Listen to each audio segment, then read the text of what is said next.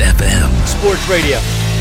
One love, one life, when it's one... Να πω καλησπέρα στη Γερμανία, καλησπέρα στην Αυστραλία, καλησπέρα στην Αμερική, από την Ελλάδα, από το xfm.gr.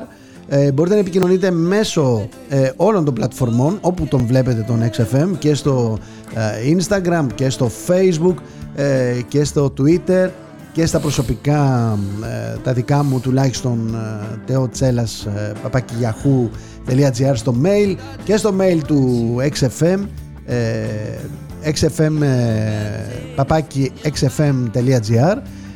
Μπορείτε επίσης να μπείτε στο site μας, στον xfm.gr. Κάτω κάτω, άμα σκρολάρετε, θα σας βγάλει μια πλατφορμίτσα, βάζετε τα στοιχεία σας και στέλνετε το μήνυμά σας. Δεν κρατάμε τα στοιχεία, δεν έχουμε καμία ανάγκη να κρατήσουμε κανένα στοιχείο. Απλά είναι σημαντικό να ξέρουμε με ποιον μιλάμε. Εμείς εδώ λέμε ότι είμαι ο Θοδωρής Τσέλας, είναι ο Γιώργος Σκιαδάς, είναι ο Χρήστος Θεμελόπουλος. Δεν είμαστε ακόμα. Λέμε τα ονόματα κανονικά. Είχα στο μυαλό μου Άγγελος. Άγγελος Κυρίου.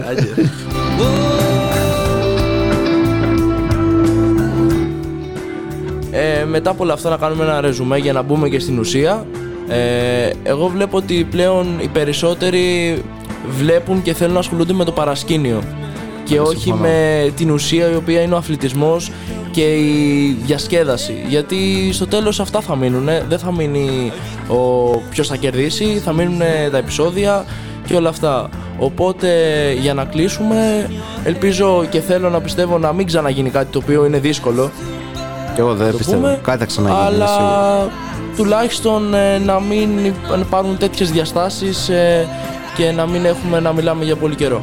Λέει ο Κώστας, γιατί δεν αναφέρατε, λέει, ότι ο συνηθέντας ήταν αλβανικής καταγωγής. Δεν μας ενδιαφέρει.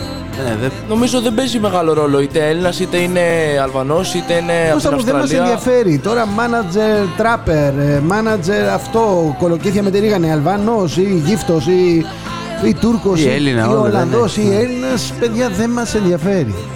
Δεν μας ενδιαφέρει η καταγωγή. Μας ενδιαφέρει το γεγονός.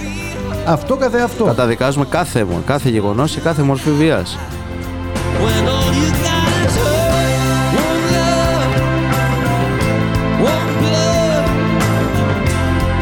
Η Φωτεινή. 3 Ελληνόπουλα ξαδέρφια στην Κωνσταντινούπολη, γεννημένα και μεγαλωμένα εκεί. Οι δύο είναι φανατικοί οπαδοί της Γαλατά Σαράι, ο άλλος είναι την Μπεσίκτας. Και τι έγινε. Σωστό είναι, μπράβο.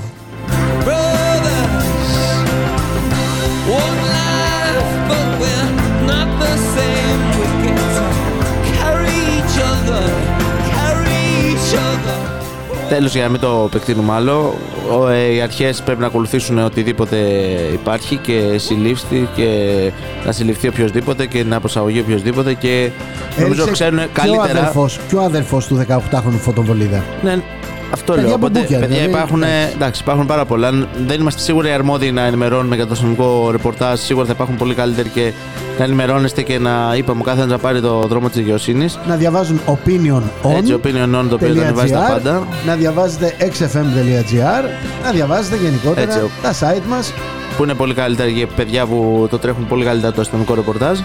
Και τέλος, να πούμε ότι δυστυχώς ζούμε στη χώρα με την πιο κοντή μνήμη. Ναι. Αυτό... Και τους πιο πολλούς δικαστές. Έτσι ακριβώς. Και πάντα οι πρωταγωνιστές γίνονται αυτοί. Δικαστές, δικαστικοί και εισαγγελείς.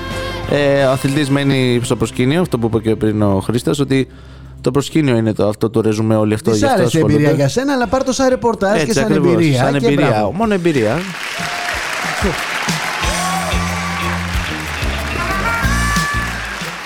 Πάμε στην ουσία. Εχθές είχαμε 4 ευρωπαϊκά μάτς. 2-4 αυτή τη φορά. Και 2-4 και προκλήσεις. Ας ξεκινήσουμε με τις επιτυχίες. Ο ΠΑΟΚ, αρχικά να πούμε ότι έφτασε πρώτος στον όμιλο με 16 βαθμούς. Πρώτη ελληνική ομάδα η οποία φτάνει τους 16 βαθμούς σε ευρωπαϊκό όμιλο. Νίκησε 4-2 το Ελσίνκι. Τι είναι Ελσίνκι, το Ελσίνκι. Είναι κάποιες ομάδες που είναι. Κάπου το διάβασα το Ελσίνκι. Το Ελσίνκι, ναι. Τέλος πάντων. Πάει στους 16 του Conference League. Θα παίξει το Μάρτιο. Το Μάρτιο, 7 Μαρτίου παίζουμε. 7 Μαρτίου είναι ο πρώτος αγώνας τη φάση των 16. Ο στρατηγός καλά κρατεί. πάει, οδεύει προς Αγιά Σοφιά. Εγώ θα πω. Τόσο πολύ μακριά τον βλέπεις. Εγώ πιστεύω ότι στο μέγεθος της Άστον Βίλα δεν υπάρχει. Αρχικά να πω ότι σαν αντίπαλος μόνο η Άστον Βίλα υπάρχει, η οποία μπορεί στο να πεις conference. Στο Conference εννοείται. Ότι μπορεί να πεις άμα βρω αυτή την ομάδα είναι δύσκολα τα πράγματα. Όλες τις άλλες μπορεί κάπως να τις αντιμετωπίσει. Δικιά μου γνώμη. Τώρα δεν ξέρω. Εντάξει, θα δείξει. Αλλά είναι λίγο μακριά αυτό. Σίγουρα γίνεται. Νομίζω είναι λίγο. Είναι και η Λίλ που είναι πολύ καλή. Τώρα εγώ διαβάζω τις πρώτες. Είναι η Λίλ. Τώρα είναι η Βίλα, Φιωρεντίνα. Στο λέω επειδή δεν μπορεί να παίξει με αυτές. Σίγουρα, πιο μετά μιλάμε. Ναι, λοιπόν, γιατί λίγο. Απλά και από το Europa θα έρθουν κάποιες που θα παίξει ο ΠΑΟΚ. Σίγουρα κάποιοι θα περάσουν. Όπως ο Ολυμπιακός. Αλλά δεν το βλέπω εγώ τόσο μακριά τον ΠΑΟΚ. Σίγουρα βλέπω μια καλή πορεία. Δηλαδή το 8 γιατί όχι, εννοείται. Γιατί να περάσει σίγουρα αυτό που είχε φτάσει πέρσι. Εντάξει, μες στην πλάκα το. Ναι, εννοείται. Αλλά ναι. Να τρυπήσει το ταβάνι. Το ταβάνι πλέον είναι 8. Να περάσει τόσες θέσεις, γιατί όχι. Δείχνει ότι είχε αποφασιστικότητα. Σίγουρα. Και έχει και καλό αγωνιστικό στοιχείο. Φαίνεται καλά αγωνιστικά ο ΠΑΟΚ. Πετάει καλά, οι παίκτες του πατάνε καλά. Ειδικά επιθετικά, πραγματικά βλέπουμε πλουραλισμό και παίκτες που ήταν στο προσκήνιο όπως ο Μούρκου, το βλέπουμε καταπληκτικό παίκτη φέτος, έτσι. Και παίζουν και για τον προπονητή. Αυτό φαίνεται να βγαίνει προς τα έξω και αυτό είναι πάρα πολύ σημαντικό για όλη την ομάδα, για όλο το σύλλογο. Το να τα έχουν καλά με τον προπονητή και ο ένας με τον άλλον. Παιδιά, είναι ομάδα, ακριβώς. Είναι ομάδα, έτσι. Είναι σημαντικό.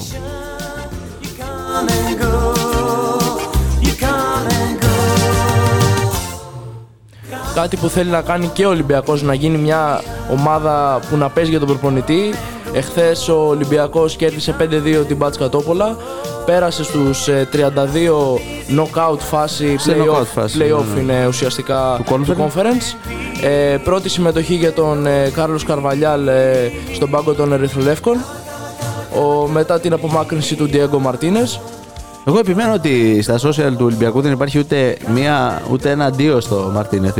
Δεν έχει λυθεί το συμβόλαιο. Δεν ξέρω. Κάτι μας κρύβουνε. Δεν νομίζω. Ναι, πλάκα. Θετική μέσης άκρης εικόνα χθες είχαν οι Ερυθρόλευκοι. Συσπηρωμένη εικόνα. Εντάξει, βρήκαν μπροστά ο Ποντένς, ο Φορτούνης, οι παίκτες που έχουν πιστεύω ότι μεγαλύτερη ποιότητα στην ομάδα. Το μεγαλύτερο βάρος που πιστεύω ότι εχθές με κόσμο θα ήταν. Πιστεύω θα είχαν περισσότερο βάρος. Ο Φίλιππος λέει φούντωσαν σενάρια. Μαρινάκης, Γερμανία. Ότι? Το σκέφτεται για μεγάλο όνομα από Γερμανία. Α, για να πάρει ομάδα. Α, δεν ξέρω. Να, μα λογικά αυτό θα εννοεί ο φίλος, να μας το συνεχίσει γιατί.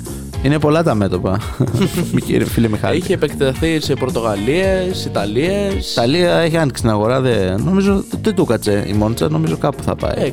Κάπου θα πάει.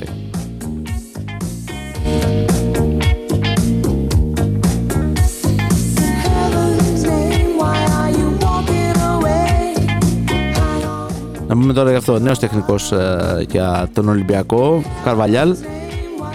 Βλέπω ότι το βιογραφικό του είναι παραγγελία στη ταβέρνα. Είναι 19 χρόνια, 22 ομάδες. Δεν έχει να πούμε αυτό, δεν έχει στεριώσει να πούμε σε κάποια ομάδα. Πέρα από 1,5 χρόνο που έχει κάτσει από τη φιλιά από εδώ.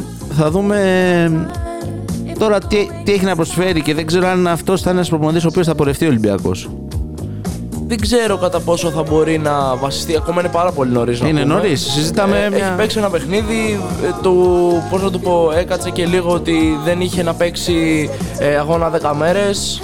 Καλό του έκανε αυτό, είδε και τους παίκτες. Ναι, έκανε μια μίνι προετοιμασία. Την Κυριακή να πούμε ότι το κόλλημα έφυγε από τους διαιτητές. Θα έχουμε αγωνιστική. Έχουμε κανονικά αγωνιστική. Οπότε έχει χρόνο να δείξει κάποια πράγματα. Σίγουρα θα δειχτούν στο αυριανό βίντεο οι φάσεις οι χθεσινές του Ορτέγκα να χάνει την μπάλα μέσα από τα πόδια του, το Τζίρκοβιτς να κάνει sprint από το κέντρο και να περνάει τον Έσε σαν σταματημένο. Και όχι μόνο τον Έσε. Ήταν όλοι. Δεν επιτρέπονται τέτοιες φάσεις να δέχονται ομάδες που θέλουν να κάνουν κάτι τουλάχιστον. Και είναι ακόμα νωρίς το να πούμε κάτι για τον Καρβαλιάλ. Αλλά εγώ, σαν βιογραφικό, θεωρείς ότι είναι ένας προπονητής ο οποίος ταιριάζει στη φιλοσοφία του Ολυμπιακού? Δηλαδή, θεωρείς ότι έχει παραστάσεις? Δεν τις έχει. Παραστάσεις καμία περίπτωση δεν τις έχει και δεν έχει και ομάδες να διαχειριστεί σε πρωταθλητισμό του Ολυμπιακού. Ακριβώς. Μέγεθος Ολυμπιακού στη χώρα, δεν είπαμε. Ναι, εννοείται. Μόνο η Μπράγκα ήταν, η οποία ήταν 1,5 χρόνο εκεί περίπου, αλλά και πάλι δεν έδειξε. Τέταρτη τερμάτισε εκείνη τη χρονιά η Μπράγκα. Οπότε και πάλι αυτό που λες, έχεις δίκιο, δεν είναι στο μέγεθος του Ολυμπιακού. Και ούτε είναι ένας προπονητής, τα τελευταία μοντέλα που είχε ο Ολυμπιακός, ένα προπονητή νέο, ουσιαστικά νέο εννοούμε πάλι έτσι, από μικρές ομάδες, χωρίς μεγάλο βιογραφικό, σε νεαρή ηλικία, όπως έχει κάνει από το 2015 και μετά τον Βαλβέρδε, που συνέχεια προσπαθούσε να φέρει προπονητές, όπως τους παίκτες. Δηλαδή, βλέπουμε πώς προπονητές του Ολυμπιακού πήγαν μετά, κάναν το μεγάλο βήμα, πήγαν στην Premier League, όπως ο Σίλβα.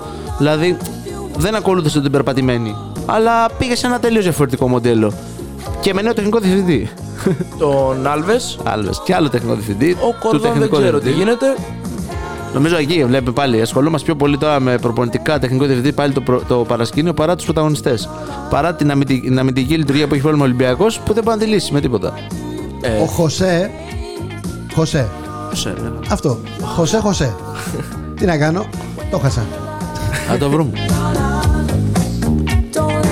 Ο Χωσέ λέει μια από τα ίδια είναι κι αυτός. Κάτι τέτοιο έλεγε, κάτσε να το βρω ακριβώς. Θα σας διακόψω μετά. Εντάξει, εννοείται. Εγώ τι θες? Πάμε, είσαστε ανοιχτοί. Πάμε τώρα στο Άμστερνταμ. Πάμε τα επεισόδια, έτσι. Γι' αυτό γίνανε και τα επεισόδια. Να, γιατί δεν τα κατάφερε. Έμεινε εκτός Ευρώπης. Έχασε 3-1 χθες με 2 γκολ του Τσουμπάκπομ, του πρώην παίκτη του δικέφαλου του Βορρά.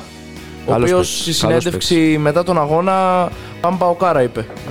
Ναι, καλός παίκτης, καλός ήταν. Καλός, εντάξει. Γρήγορος, ταχυδυναμικός, καλός σεντερφόρ. Η ΑΕΚ είχε, να πούμε ότι έπαιζε με απουσίες, δεν ήταν τόσο εύκολο και πολλοί στα social media αναφέρουν ότι δεν διαχειρίστηκε σωστά ο Αλμέιδα. Εγώ δεν βλέπω Αλμέιδα, βλέπω Αθανασιάδη.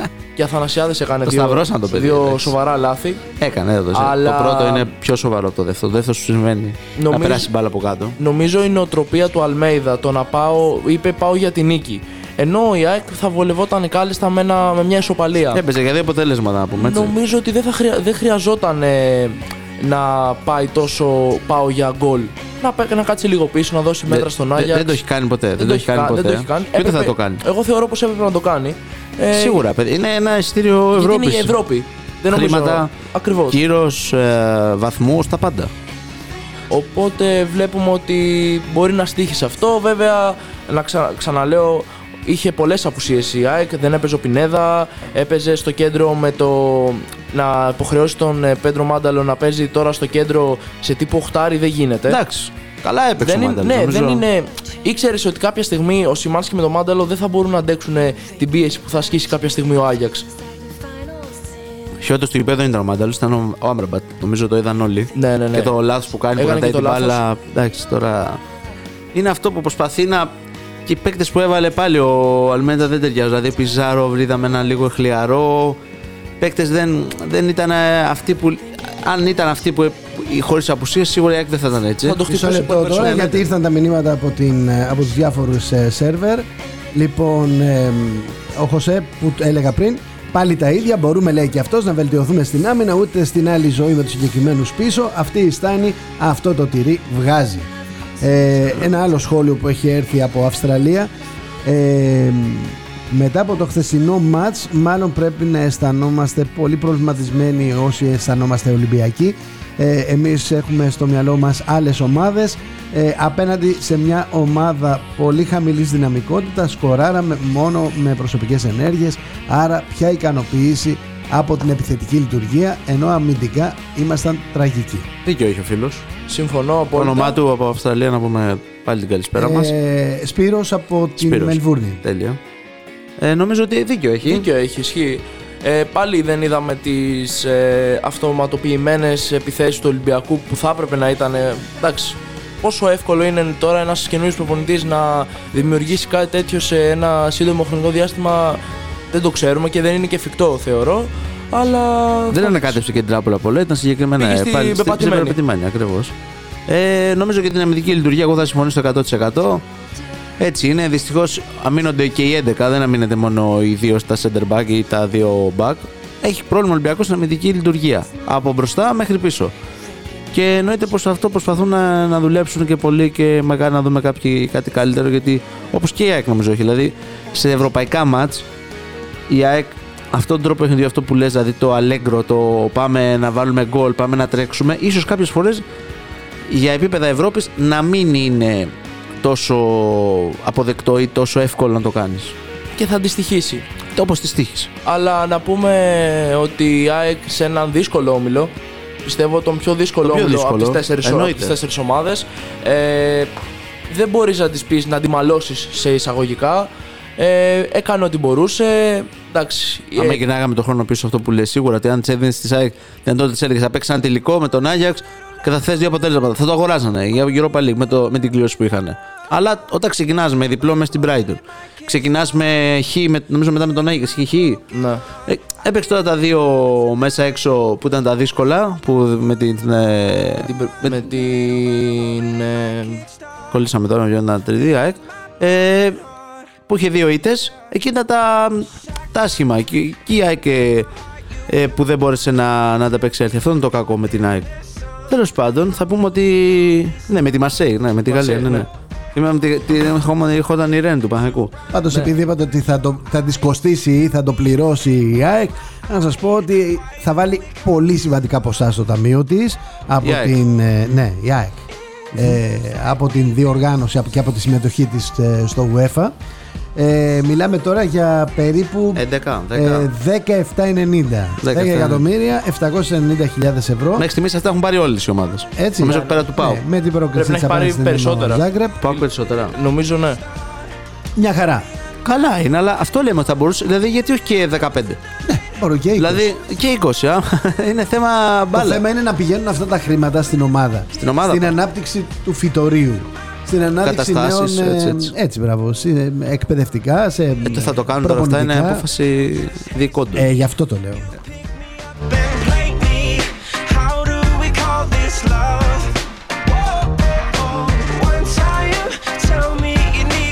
Πάντως δεν έχει πάει και άσχημα στο ranking, δεν έχει πάει άσχημα. Σου έφαγε. Επί 10 χρόνια. Εντάξει. Συμμετοχή, θα πάρει και από εκεί λεφτά. Η ΑΕΚ. Ναι. 10 χρόνια συμμετοχή. Για τη δεκαετή πορεία της. Α, εντάξει. Ναι, ναι. Μάλλον ναι. Μάλλον ναι.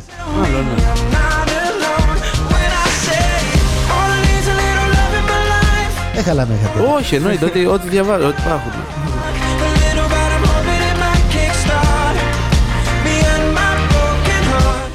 Και αν θεωρούμε κάποια αποτυχία από τη μία από τις 4 ομάδες, αυτή είναι δυστυχώς του Παναθηναϊκού, ο οποίος πήγαινε για την ισοπαλία, ήταν εντός έδρας, πήγαινε για δύο αποτελέσματα, δεν τα κατάφερε.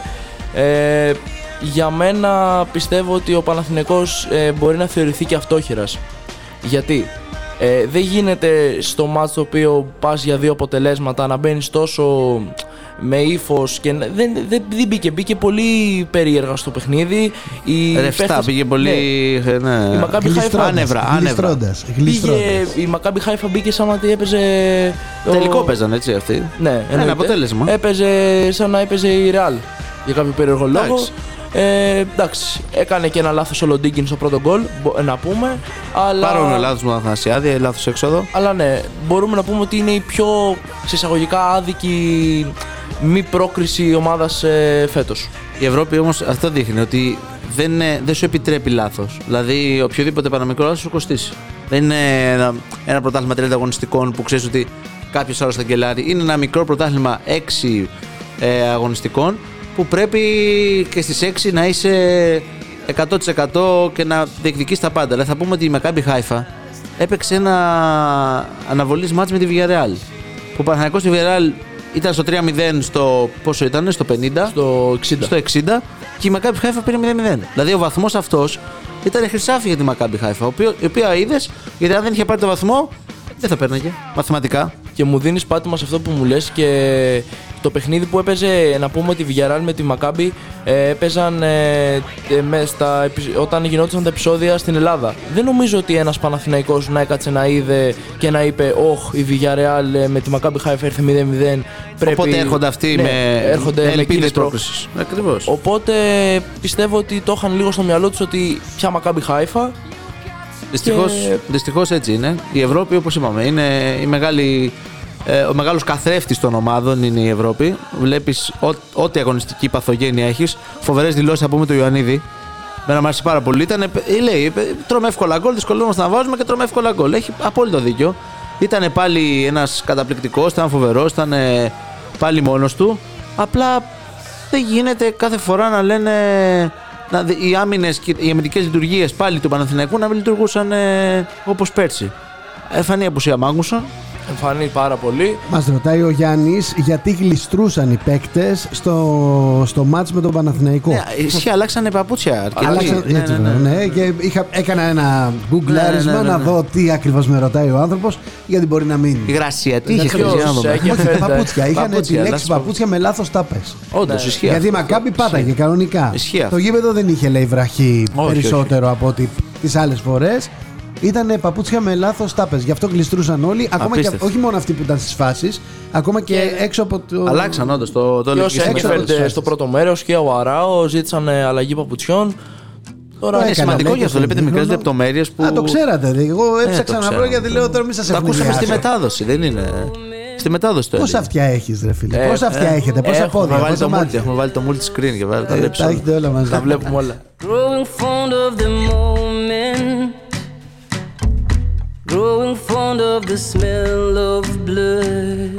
Ένας μικρός δηλαδή απολογισμός να πούμε τώρα ευρωπαϊκά.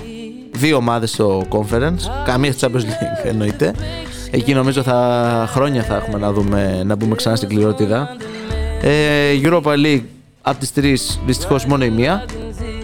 Πέρασε, αλλά στο Conference έπεσε ουσιαστικά. Έπεσε, υποβαθμίστηκε σε κατηγορία να πούμε... Ευρωπαϊκών διοργανώσεων. Που να τις ταιριάζει. Νομίζω όλες τις ελληνικές ομάδες ταιριάζει. Να είμαστε λίγο ρεαλιστές. Καλό το Champions League, δεν διαφωνώ. Και ο Παναθηναϊκός βρέθηκε ένα γκολ. Να εξαιρέσουμε πριν το Champions League και η ΑΕΚ. Αλλά όπως βλέπουμε, το Europa League είναι ένας μικρό Champions League, όπως δηλώνουν και οι άνθρωποι της UEFA. Έχει μέσα. Κάτσε, έχει τη Liverpool από μέσα το Europa League. Δηλαδή δεν μπορούμε να συγκριθούμε τώρα με γέφυ. Είναι ένα μικρό Champions League, νομίζω η ψαλίδα έχει ανοίξει και από εκεί. Το Conference είναι μια διοργάνωση η οποία ταιριάζει σε ομάδες τρίτης ταχύτητας όπου βρίσκεται αυτή τη στιγμή οι ελληνικές. Και θεωρώ ότι αυτό που πάμε να κάνει μια μικρή πορεία και γιατί όχι να μην ονειρεύονται και μια όχι κατάκτηση, αλλά σίγουρα μια πορεία και με τελικούς και τελικούς. Με καλή ομάδα, με καλό προπονητή, με καλό πλάνο να γίνει. Απλά το καλοκαίρι ξεκινήσαμε με βλέψεις ίσως παραπάνω από τις δυνάμεις μας. Κάθε καλοκαίρι. Εντάξει, τώρα επειδή σου λέω είχαμε δύο ομάδες στο Champions League, λέγαμε μακάρι να δούμε και τις δύο ελληνικές ομάδες στους ομίλους. Ο Ολυμπιακός ήταν στο Europa, έδειχνε ότι μπορούσε να πάει παραπάνω. Τελικά οι δυνάμεις και των τεσσάρων είναι για Conference. Πρέπει να το αποδεχτούμε σιγά σιγά, να πάμε και του χρόνου να δούμε τι μπορούμε να κάνουμε. Και να πας και πιο στοχευμένα στο Conference. Δηλαδή να πας να πεις. Αλλά εντάξει, νομίζω τα ποσά είναι λίγο διαφορετικά. Κυνηγάς και το ποσό, αλλά νομίζω ότι βλέπεις όμως ότι η αγωνιστική εικόνα του ΠΑΟΚ, ο οποίος πήγε στο δρόμο του Conference, είδες πόση διαφορά έχει και η. Ξεκίνησε πρώτος να παίζει προκριματικά ο ΠΑΟΚ. Ναι. Για το Conference.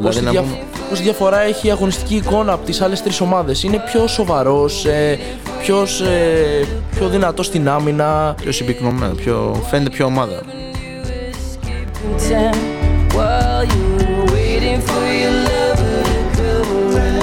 Και τώρα Παρασκευή. Σήμερα έχουμε και πρωτάθλημα. Έχουμε σήμερα, αύριο νομίζω. Να το δούμε τώρα αμέσως. Νομίζω σίγουρα έχουμε Σαββατοκύριακο, έχουμε μάτς. Σήμερα δεν έχουμε. Ξεκινάει αυτό που θυμόμαι σίγουρα. Σάββατο ξεκινάει ξανά η Super League με το Κυφησιά Παζιάννενα.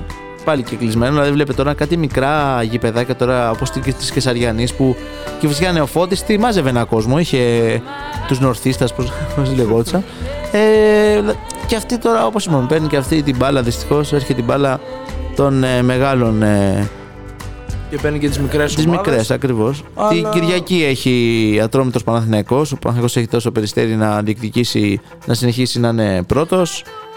Ο ΠΑΟΚ παίζει στη Τριοπολή, δύσκολη έδρα. Επικίνδυνο. Επικίνδυνο, αλλά νομίζω πάλι, όπως είπαμε, σοβαρός ΠΑΟΚ θα το πάρει, θα περάσει. Και Δευτέρα έχουμε να τελειώσει η αγωνιστική. Η ΑΕΚ πάει στο Αγρίνιο. Και ο Ολυμπιακός παίζει στις ΣΕΡΕΣ, πολύ δύσκολο μάτ και ύποπτο μάτς. Και εκεί νομίζω θα δει την πρώτη κρυάδα, θα πάρει ο νέος προπονητής του Ολυμπιακού. Εκεί θα καταλάβει τι σημαίνει Ελλάδα, Ολυμπιακός, Super League. Και οποιοδήποτε χει θα είναι τελείως διαφορετικό το ξεκίνημα. Έχουμε ξανά, παίζει λίγο για να αναφέρεις και για τους διαιτητές, γιατί δεν θα γινόντουσαν. Να πούμε ότι μέχρι χθες, προχθές, υπήρχε απόφαση να μην γίνει το πρωτάθλημα. Άρα πρέπει να δούμε ότι οι διαιτητές είχαν πει ότι είναι, μετά από αυτά που έγιναν στο Βόλο αρχικά, να πούμε ο Παπαπέτρου που ήταν διαιτητής εκεί, ξεκίνησε πρώτος να πει ότι εγώ δεν κατεβαίνω στους επόμενους αγώνες. Μετά συσπυρώθηκαν όλοι μαζί και είπαν ότι δηλώνουμε κόλλημα, δεν θα παρευρεθούμε στην επόμενη αγωνιστική, και έτσι υπήρχε το προηγούμενο Σαββατοκύριακο η απραξία. Άρα από εδώ και πέρα πρέπει να δούμε και λίγο ότι όντως δεν είναι αυτή η συμπεριφορά. Γιατί οι διαιτητές είναι και αυτοί οι άνθρωποι, δηλαδή εννοείται. Και αυτή η σωματική τους ακεραιότητα. Είτε κάνουν λάθος είτε όχι. Δεν χρειάζεται να υπάρχουν πράξεις οι οποίες να κατακρίνουν ή να φοβούνται οι άνθρωποι να βγουν από το σπίτι τους. Οπότε και αυτό βλέπουμε ότι βλέπεις ότι και η βία δεν είναι μόνο ανάμεσα αστυνομικούς και φιλάθλους, είναι και προς τους διαιτητές. Ναι, παίρνει τα σκάγια αμαχοπληθισμό. Παντού, δυστυχώς σε όλα τα επίπεδα. Και βλέπουμε ότι πόσο πίσω είμαστε σε άλλες χώρες. Σε άλλες χώρες δεν νομίζω να υπάρχουν τέτοιες πρωτοβουλίες, να πω, από άλλους διαιτητές. Έχω χρόνια να δω, δεν νομίζω να έχουν πει διαιτητές στην Αγγλία δεν πάμε σε αγωνιστική επειδή έγινε αυτό και αυτό. Ναι, όντως, είναι λίγο, φτάνουμε σε χρόνια πολλά χρόνια πίσω ή πάμε εμείς τις γενιές πίσω. Δυστυχώς η κατάσταση αυτή είναι. Οι διαιτητές, όπως είπαμε, σωματική ακεραιότητα, θέλουν να προστατευτούν. Είχαν μια νομίζω διαμάχη, γιατί λέγανε θα φέρουν μόνο ξένους, έλεγε η ΚΕΒ, η ΕΠΟ, Είπανε στην αρχή ότι δεν θα ξαναέρθουν ξένοι διαιτητές, αλλά μετά ανακάλεσαν και αυτό έγινε σε πολύ μικρό χρονικό διάστημα, μπορώ να σου πω. Σε Ελλάδα λέγεται. Υπήρξαν οι πιέσεις, ναι. Νομίζω σε διάρκεια μισής ώρας είχε λυθεί όλο το πρόβλημα και βγήκε ξανά ανακοίνωση ότι θα έρχονται κανονικά ξένοι διαιτητές. Ελλάδα 2.0. Αυτό. Κεράτα το 0.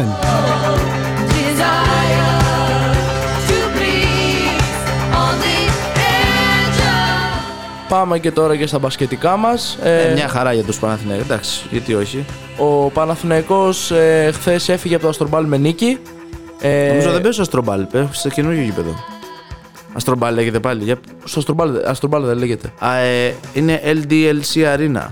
Και το καινούργιο ονομασία. Ναι, όχι, καινούργιο γήπεδο. Ναι, το είδα ότι είναι καινούργιο.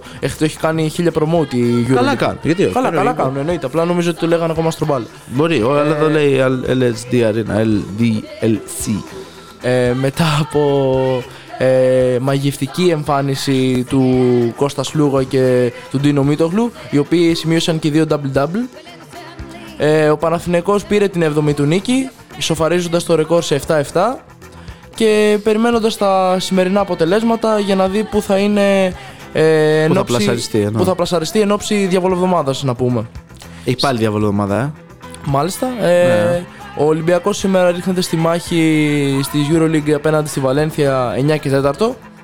Και να σημειώσουμε ότι 13 Δεκεμβρίου ήταν η πρώτη προπόνηση που ο Ολυμπιακός είχε διαθέσιμους όλους τους παίκτες. Αλλά δεν προπονήθηκαν όλοι. Όλοι.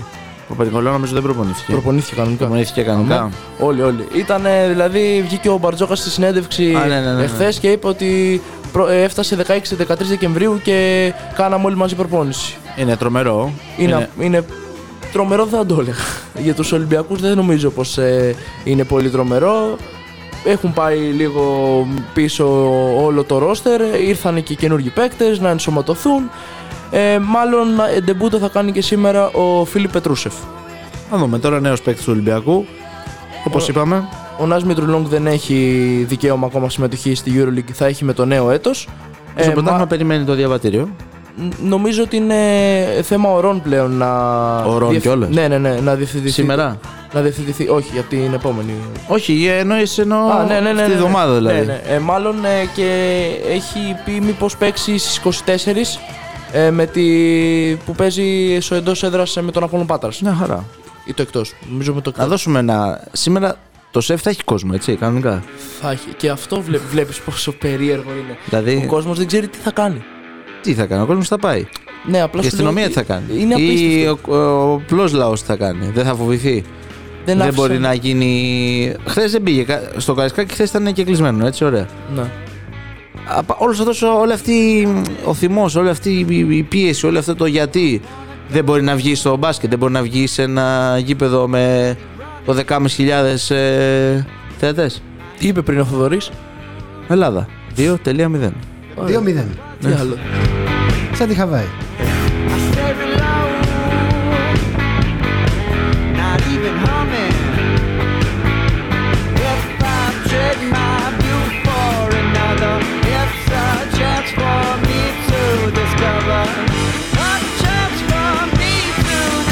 Ωραία ήταν και η επιστροφή του, να πούμε, στην Ευρωλίγα θέση του Λάσο στο γήπεδο της Real.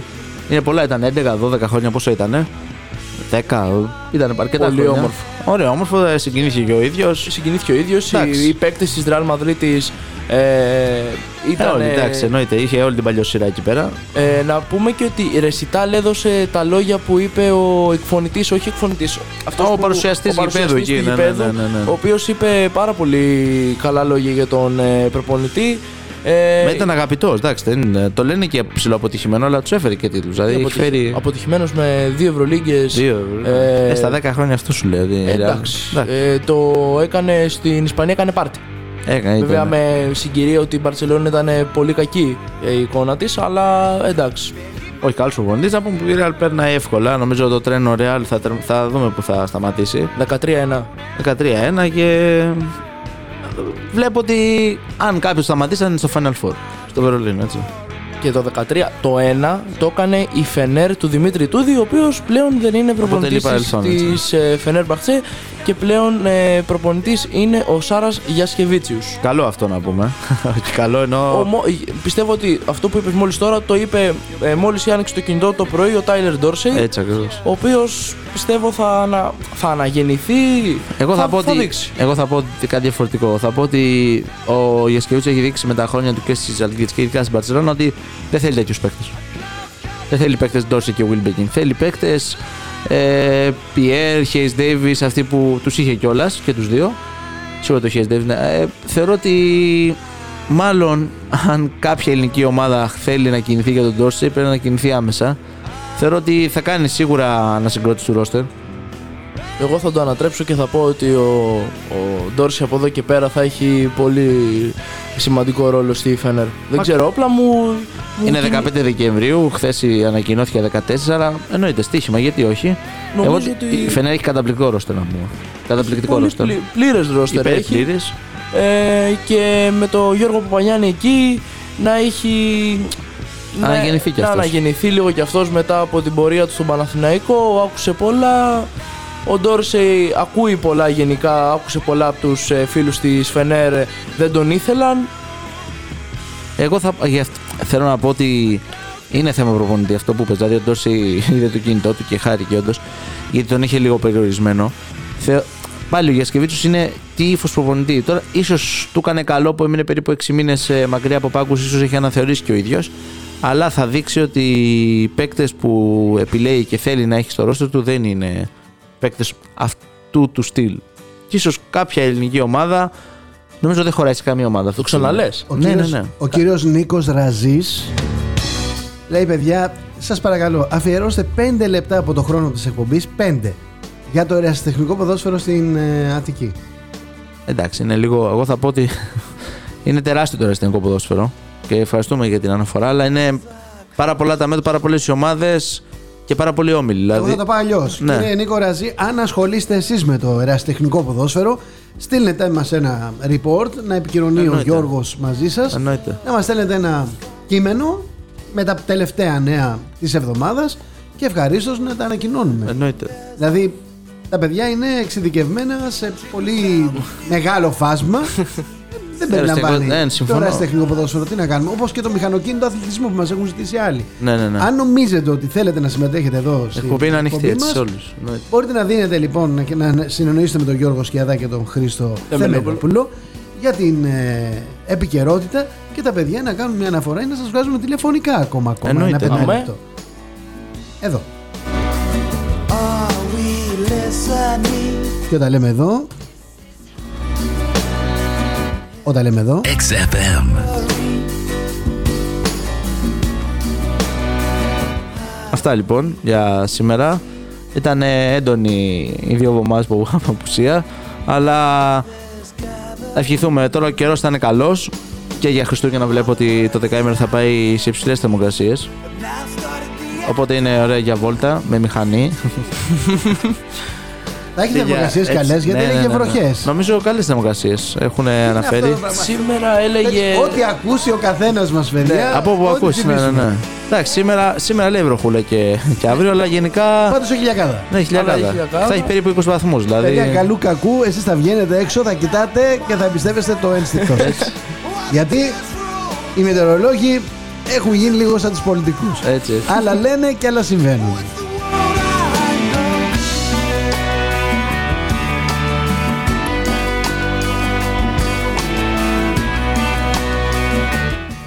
Δίνουμε ραντεβού λοιπόν για την άλλη Παρασκευή.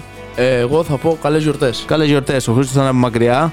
Καλές γιορτές σε όλους. Άμα θέλετε, εννοείται, κάνουμε ένα τηλέφωνο. Εννοείται. Μπορούμε. Χαλαρά αυτό. Εγώ να πω ότι δύο ειδήσεις που διαβάζω τώρα, γρήγορες. Για πρώτη φορά από το δεύτερο παγκόσμιο πόλεμο χτυπήθηκε γερμανικό πλοίο, εμπορικό μάλιστα σκάφος, γερμανικής εταιρείας. Χτυπήθηκε από τους Χούθη σε πυραυλική επίθεση. Βομβαρδίστηκε τέλος πάντων. Βλήμα προκάλεσε πυρκαγιά στο κατάστρωμα. Λύκοι έχουν βγει και θέλει μεγάλη προσοχή αυτό, γιατί πλέον άμα μπαίνουν στις κατοικημένες περιοχές, όπως και αγέλη σκύλων. Ναι, όπως είδαμε πολλά το πιστατικά. Αυτά μας έλειπαν. Έτσι, οι αγέλη σκύλων που κομμάτιασαν τη γυναίκα και μια άλλη αγέλη σκύλων. Ξέρεις, υπάρχει ένα φαινόμενο. Παίρνουν τα Χριστούγεννα δώρο σκυλάκια, ξέρεις, από. Τα μεγαλώνουν, τα φτάνουν 3, 4, 5, 6 μηνών, 8, 9 μηνών, ένα χρόνο, και βλέπουν ότι ξαφνικά τα έξοδά τους είναι πολλά. Και ενώ τα έχουν πάρει για δώρο, τα εγκαταλείπουν, τα βάζουν μέσα στο αυτοκίνητο και τα πάνε στη Χασιά, τα πάνε στο Περιστέρι, οπουδήποτε βρουν ανοιχτά, και τα αφήνουν ελεύθερα νομίζοντας ότι θα βρουν το δρόμο τους. Αυτά γίνονται αγέλες. Γυρνάνε στην πρώτερη τους κατάσταση. Γίνονται αγέλες. Επιβιώνει η αγέλη υπακούοντας τον μεγαλύτερο και ψάχνουν να βρουν τροφή. Αν δεν βρουν τροφή, παιδιά, θα επιτεθούν. Ανάλογα και τι σκυλί είναι τώρα. Αν έχεις πάρει κανένα ροτβάιλερ και βλέπεις ότι στον χρόνο δεν μπορείς να το συντηρήσεις και το έχεις πετάξει, ας πούμε, με συγχωρείτε, το ροτβάιλερ θα το βρεις στον δρόμο σου κάποια στιγμή και θα σου φάει το παιδί. Εννοείται. Δεν θα σου το φάει. Τι θα κάνει. Θα κάνει επίθεση. Ναι. Σήμερα προαναγγέλλεται, και αυτό δεν το έχω δει ποτέ να συμβαίνει. Από το πρώτο θέμα το είδα και το στάμπαρα. Σήμερα το απόγευμα αναμένεται το χειρότερο ποτηλιάρισμα της χρονιάς στην Αθήνα. Αχα.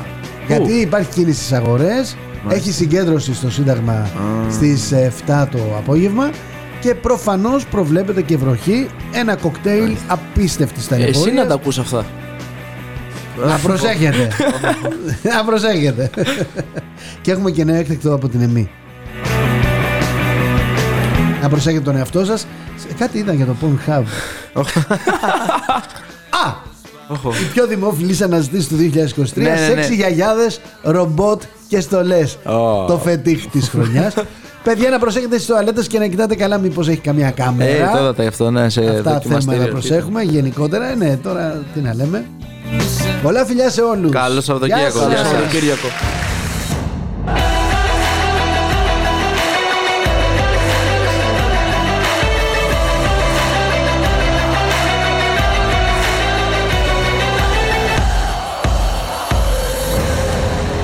XFM Sports Radio.